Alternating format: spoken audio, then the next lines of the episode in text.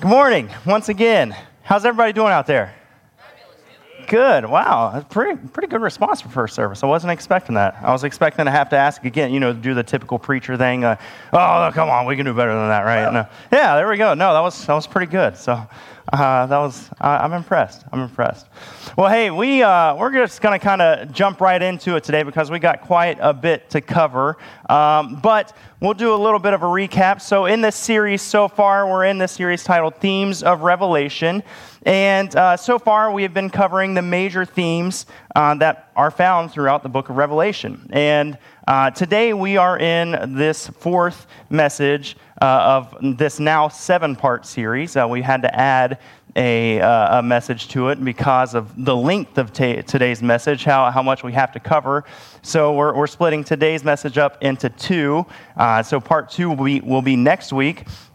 But we've not gone into the, to the weeds uh, of much of all of this. Uh, but from the beginning, we've made it clear that the Apostle John made his message clear through it all, through the whole book and that is that this is a book of encouragement. So, with that in mind, before we, we get started on today's message, I want to just recap a little bit uh, of two important points regarding this encouragement that we found or that we find throughout this book. And the first is that this book was meant to encourage believers to remain faithful in times of trouble and persecution.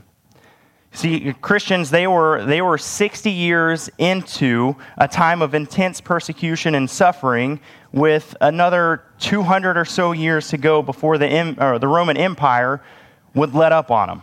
So this was really no time to have a, to have a, a, lukewarm faith, and, and it was not a time to compromise with the culture that, that Jesus had told his, uh, or it was no time to, to compromise with this culture, right? And Jesus, he had told his disciples in John 16 33 that if they were going to be his followers, then they were going to have some trouble. They were going to face some tribulation in this world. It was going to cost them something. And although it's hard to pin down a reliable number, uh, some people estimate that uh, nearly two to six million Christians uh, were, were killed uh, during this 300 year range under, uh, under the Roman Empire. They were, they were martyred uh, for their beliefs, some two to six million. That's a, that's a pretty big number. That's a, that's a massive number. And there's still Christians today that are being persecuted and dying simply because of their faith. And, and, and so it's not like we've, we've escaped this issue. We haven't outran it or anything. It's still it's still around, it's still here. And with that, you know, it kind of brings about the question well, what would it take? What would it take for me to throw in the towel on my faith? Right? What would it take? And I hope the, the answer for you is that you never will, right? I hope, I hope that you never will, you know, come what may, because there's many reasons that we could have you know, we can have many reasons, many excuses to say, you know, I'm, I'm done with this. I'm tired of this. This is just, this Christian life is just too hard, so I'm just gonna, I'm gonna put it to the side. But no matter what trouble we go through or however long it lasts, we have this hopeful promise directly from Jesus where he tells us to take heart because he's already overcome those difficult things, right? He's already defeated it. So, this leads me to the second point that I want us to remember before we get into today's message, and that is that believers should be encouraged because we see Jesus in charge and on full display. From all the descriptions in, in chapters 1 through 5, we see him in all of his glory and his majesty and power. You know, he reigns supreme over the entire earth, and he is the head of the church. And last week, from chapters 4 and 5, we saw God the Father, and we saw him seated on his throne uh, before this glassy sea. In this imagery, it indicates that when God is on his throne, everything's under control, right? All things are calm. And then, as we turn the page to chapter 5, all the attention is shifted to the only one who was worthy to open the scroll which was in the right hand of the Father. And that one was described as the lion of the tribe of Judah, the root of David. So when John, when he turned around to see this lion king, what he saw instead was a wounded and bloodied lamb with seven horns and seven eyes, which indicates that he has all the authority and that he sees all. So, what we're going to see today, starting with chapter 6, as Jesus begins to pop open uh, the, the seals and read the scroll, is the wrath of God. Now, I, I, don't want you to get the impression that this wrath that we're talking about today is this um, careless or this, uh, you know, uncontrolled anger or, or vengeance, right? It's not. It's not that at all. It's, it's a deliberate and a precise response to the work of Satan, to the, to the work of sin, and to the advancement of evil in the world. And everyone on earth, they will be affected. It doesn't matter who you are, where you are, there will be pain and suffering and loss.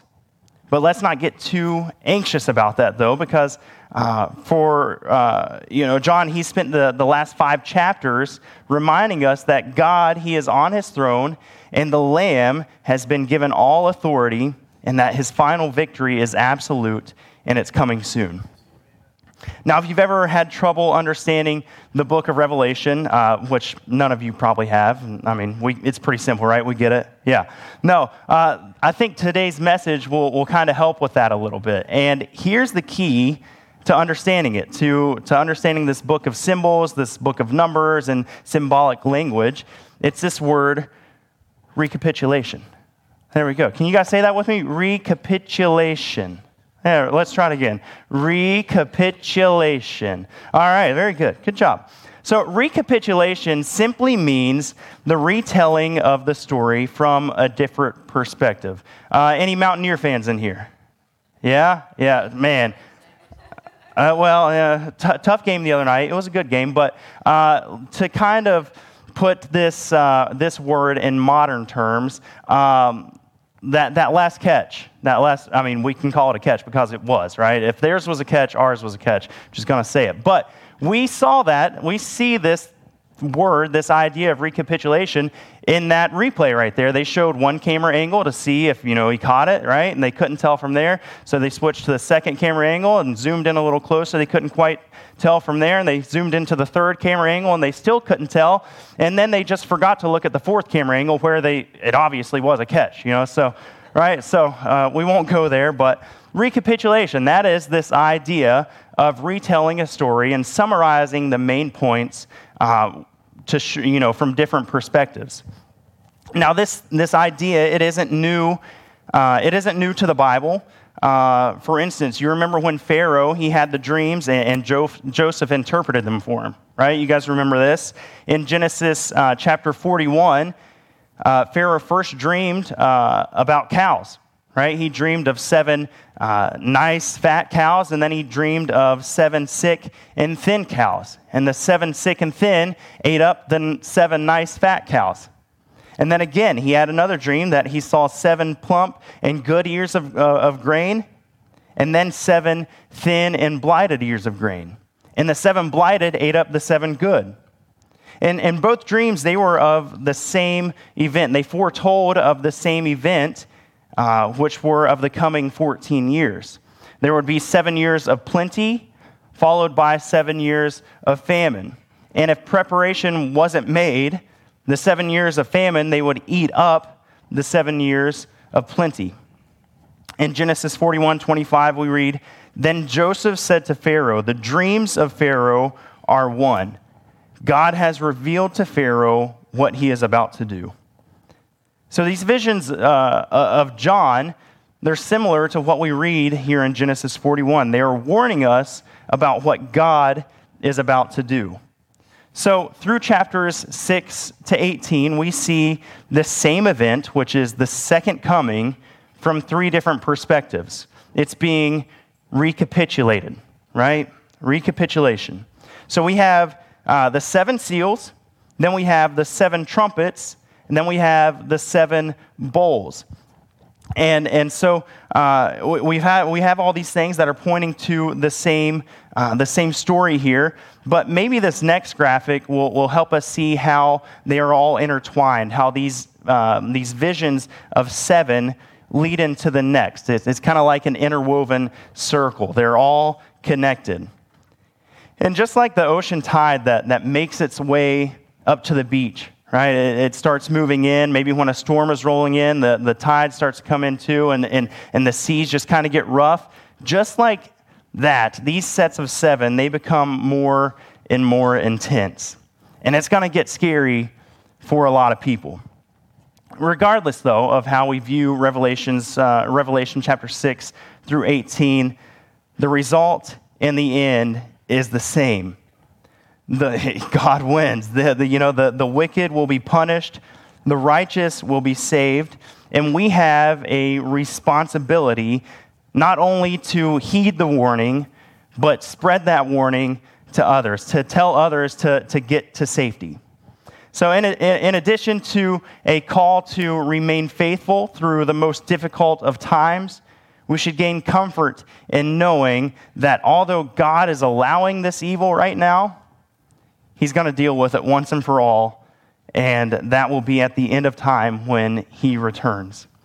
So today we're going to work our way through, uh, again, chapter 6 through 12, and uh, quite a bit of reading. So we're going to start off popcorn style with Jay. Uh, so, yeah, verse by verse. No, I'm, I'm kidding. We're not going to do that. Uh, we're actually going to listen to it here in a moment, just chapter 6 uh, in, in full. And we're going to take some time afterwards to see how each of these sets of judgments, uh, the seals, the trumpets, and then the bowls next week, how they end with the second coming of Christ. And I want to remind you that we, we are looking at themes here, right? We're looking at three themes. I, I know the four horsemen that we're going to see in this, they're, they're interesting, but we're just going to have to let them trot by. There we go. There's, there's your dad joke link, wherever you are. All righty. Uh, so uh, sit back and follow along as we listen to this narration of chapter 6. Chapter 6 now I watched when the Lamb opened one of the seven seals, and I heard one of the four living creatures say with a voice like thunder, Come! And I looked, and behold, a white horse, and its rider had a bow, and a crown was given to him, and he came out conquering and to conquer. When he opened the second seal, I heard the second living creature say, Come! And out came another horse, bright red.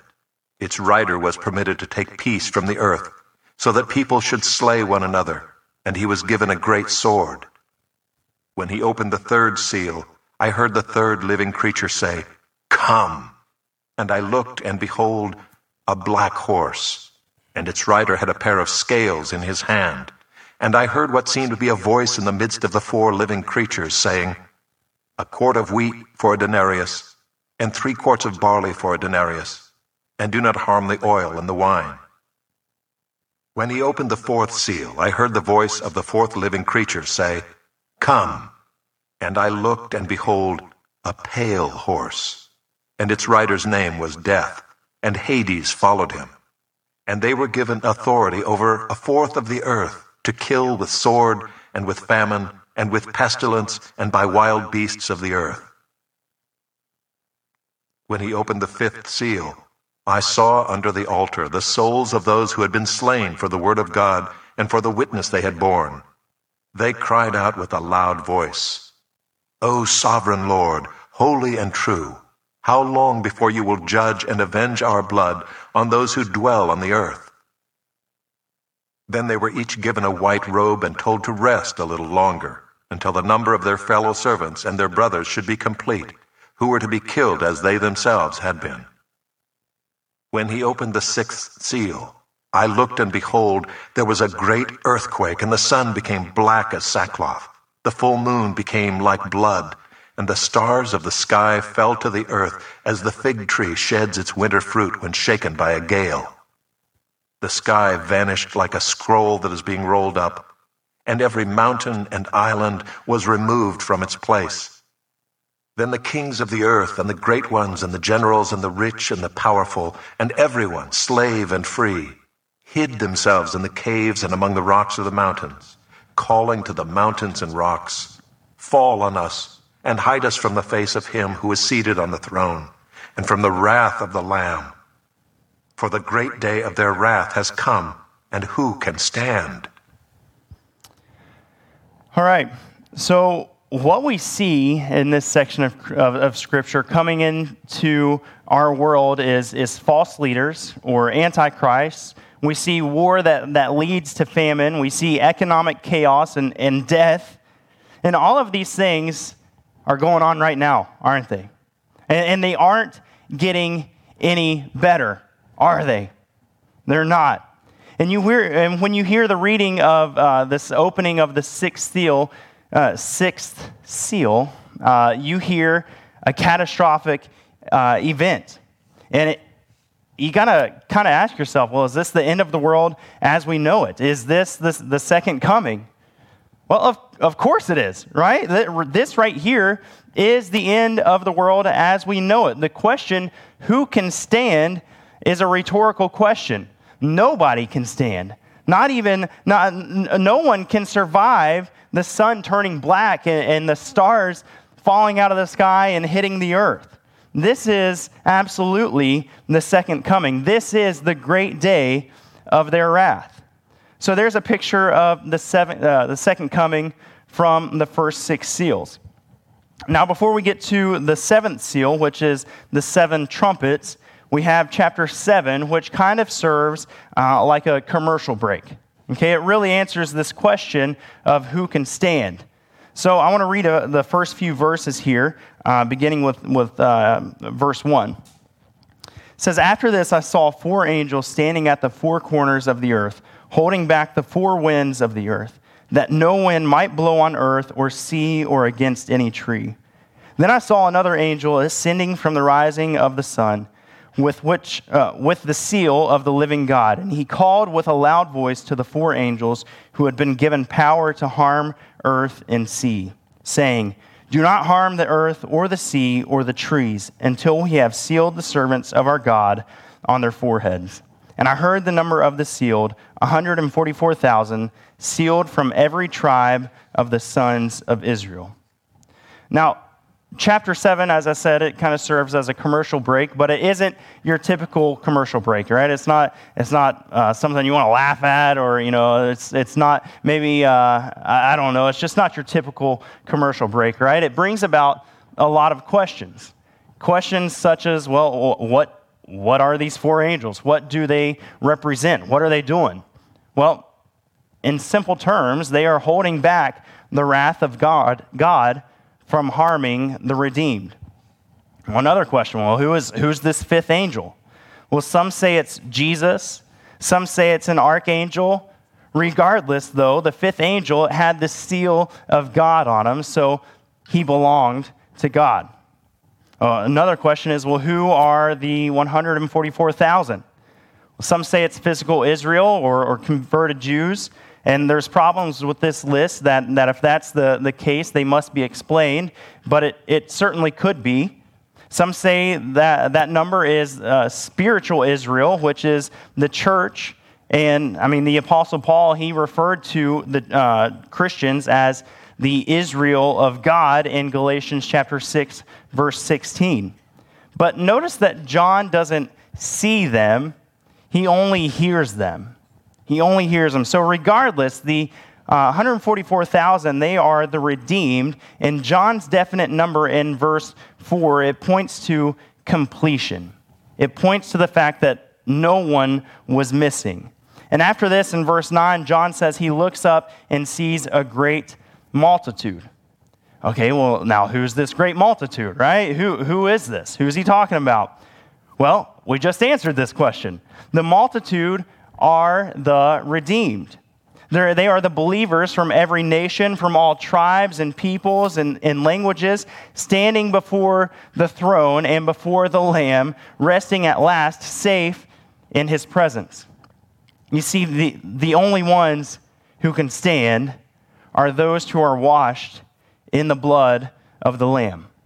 So, the purpose of this chapter, of this, of this commercial break, is to remind believers that even though tough days are coming, if we remain faithful to Christ, He will provide eternal safety and protection for us.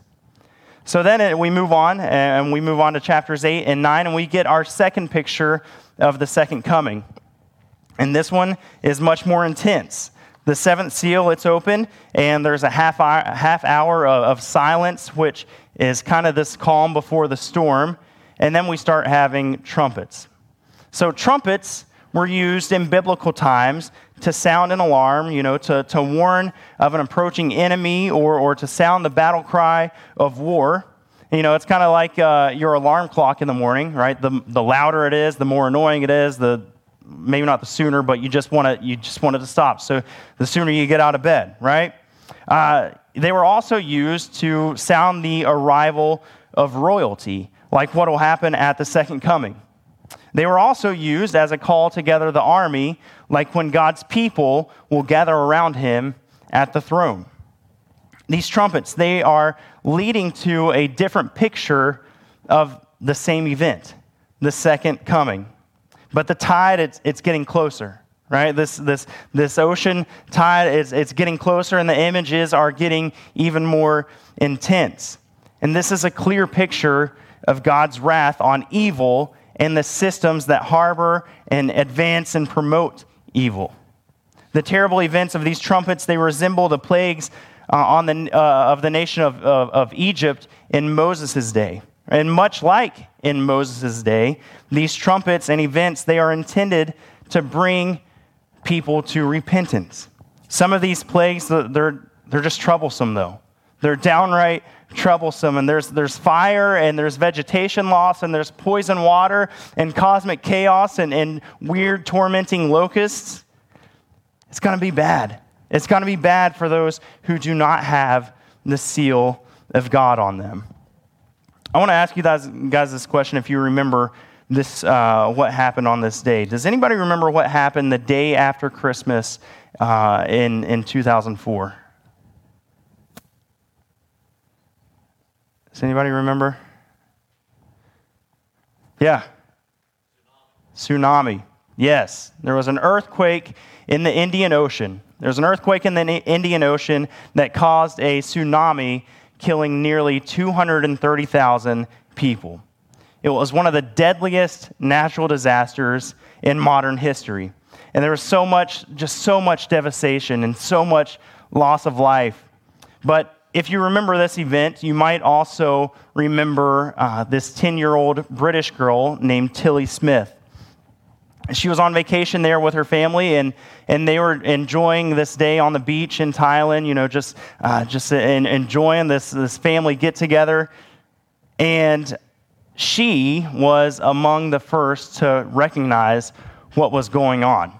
She, she noticed first what was happening. Uh, flashback two weeks prior, she is sitting in her geography class learning about tsunamis, the warning signs of them. So now she's on the beach in Thailand and she begins to see this water start bubble up, right? And all of a sudden the, the water shoots away from the shore. And she knows exactly what's happening. She knows what's going on. So she runs to her parents. She says, Mom, Dad, Mom, uh, the, the, there's a tsunami. There's a big wave getting ready to come. We've got to go. She's doing that while everyone else rushes to the water to see what's going on. And what, what's, we've never seen this before. What's happening? This is crazy. This is just wild, right? So Tilly runs to her parents and warns them. And so instead of her and her family running immediately to safety, they begin to run around and warn others hey, there's, there's something bad about to happen. There's going to be a big wave. We've got to go. We've got to get out of here. And so uh, this is this is how we should be, right? The, the, more, because of Tilly's actions that day, more than 100 people were saved on that beach in Thailand because there was a 10 year old girl who understood what was going on. She, she caught on to the warning signs and, and she warned other people about it. She sounded this alarm. And if you're a Christian, this is how we should be, right? This is how we should be, and this is how we should, re- uh, we should view our responsibility with this message of this book, right? Get yourself to safety, get your family to safety, and warn others along the way. And like Tilly Smith warning people to get off the beach, John is saying, he's saying, look, here, here's trouble. Here's trouble and it's coming, right? If you're not ready, get ready because it's going to get bad. It's going to it's going to get really bad. God is about to unleash his wrath on the wicked. And if you are struggling and experiencing any tribulation or trouble right now, then hold on because Jesus, he's coming. Sadly, even after all the, uh, all the tribulation and the plagues on the earth, Revelation chapter 9, verse 20 tells us that the rest of mankind who were not killed by these plagues did not repent of the works of their hands, nor give up worshiping demons and idols of gold and silver and bronze and stone and wood, which cannot see or hear or walk. Nor did they repent of their murders or their sorceries or their sexual, sexual immorality or their thefts. A depraved humanity is persistent in its rebellion against God. What will it take? What will it take? Charles Spurgeon, he said, the primary thing that keeps people from trust or turning to God is not unbelief, it's rebellion. It's not unbelief, it's rebellion. In times of trouble, in times of trouble, you can either run away from God or you can run to God in the peace that He provides. And just like in the commercial break, after the sixth seal, we get another one after the sixth trumpet. And, this time, it, uh, this time it's kind of like, uh, you know, time to take a deep breath and, and, gain our composure back after all the destruction. And it's almost as if Jesus, he's, he's kind of pressing pause here and saying, hey, look, I know this is a lot to process. I know there's a lot going on here, and I know it's going to be bad for everybody, but remember, hold on to the faith Gather as many others as you can, and I will get you to safety. And this is the continual message of, of this book, right? Be prepared and help others get prepared. So, this uh, commercial break, it, it spans chapters 10 and 11. And just like any good commercial, it involves some tasty food. Okay? Uh, in chapter 10, verse 9 through 11, John is told to eat a little scroll. Okay, maybe not tasty, but it's still food. Uh, and this is reminiscent of when God told Ezekiel to eat a scroll and then go preach to his rebellious people. And we can look at it in another way. We can view this uh, in, in, a different way here. Uh, the Word of God is something that is meant to be a part of us, right? It's something that, that we consume. It's something that God wants to do in us. It's a work that God wants to do in us. And here's the reality for John as a witness and for us as a witness as well God wants to do something in us before he does something through us. God wants to do something in us so he can do something through us. But he's not going to do something through us unless he does it in us first. So we open up God's word. We open up God's word and we, we consume it, we eat it, we take it in, we fill ourselves with it. It becomes a part of us. And then what God does in us, He can do through us. So in chapter 11, we have a, a measure, measuring rod that John uses to measure out a place for God's people. He separates the, the righteous to be sanctified and apart uh, from the wicked. And then in chapter 11, verse 4, we have two witnesses who some believe to be Moses and Elijah just because of the power that they have, uh, and, which is reminiscent of those two prophets. But Jesus, he also calls them lampstands. And lampstands, they are representative of the church.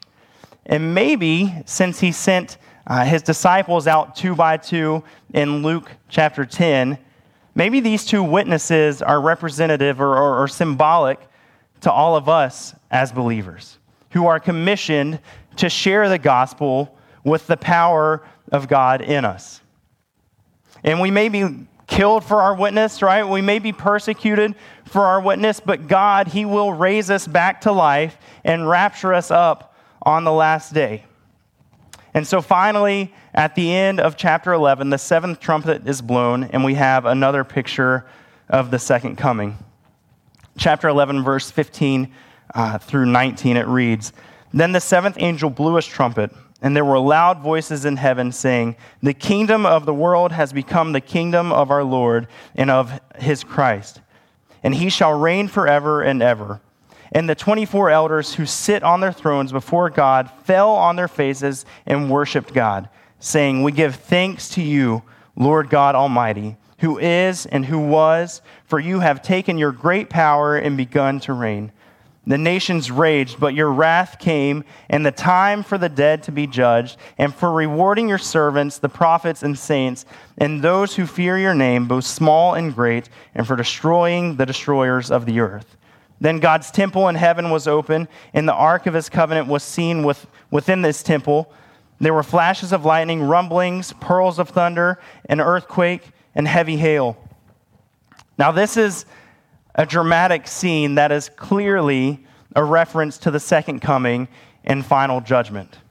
Now, like I said, there's much more to cover between chapters 12 and 18 and that was the original plan was to go through uh, 6 to 18 today but we're going to finish up uh, chapters 12 to 18 next week in part two uh, of this message on the wrath of god but in closing i want to leave us with this evil it's advancing all around us but don't worry but take heart right take heart because god is in control. Jesus has overcome the world, and, and evil, God is allowing evil to happen.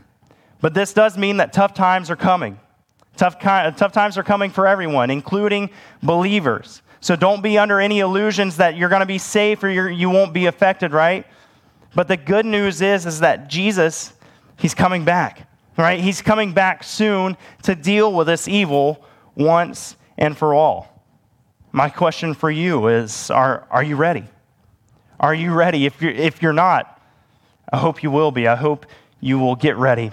If you are ready, I hope you will, uh, you will warn others. Do exactly what Tilly Smith did. Do what John is encouraging us to do. Warn others and get them to safety. So if you're not ready, uh, maybe today is the day that you want to make that decision. So I want to pray, and then uh, the band will lead us in a song, and we'll go into our time of response. So uh, let, let me pray. God, thank you so much that even though this book it's got, a, it's got a lot in it. It's got a lot of things that are hard to understand. It's got a lot of things that sound uh, scary that, that are just hard to read. But god i pray that through it all we can be reminded that this is not, it's not what it's intended for, but it's intended to encourage us, to encourage us to, to be committed followers of you, to be committed to, to our, our faith in you, to not, just, to not just preach, but to practice what we preach and to bring others into it with us. So, Father, I, I pray that, I pray that we, as we, as we continue our, our, our journey through this series, that we will be encouraged to do just that, to go and to warn as many people as we can, to bring them in to the safety of your presence. Father, I pray all these things in your name. Amen. If you want to come talk to me about your next steps this morning, whether that's baptism or, or uh, a recommitment or even a commitment to Jesus uh, for the first time, I'd love to do that. I'm going to be right up here to your left. Uh, maybe you want some prayer for your one or just whatever is going on in your life right now. I'd love to, to pray with you about those things. So, whatever it is, I'll be right up here to the front. If you guys will stand and sing with us this final song.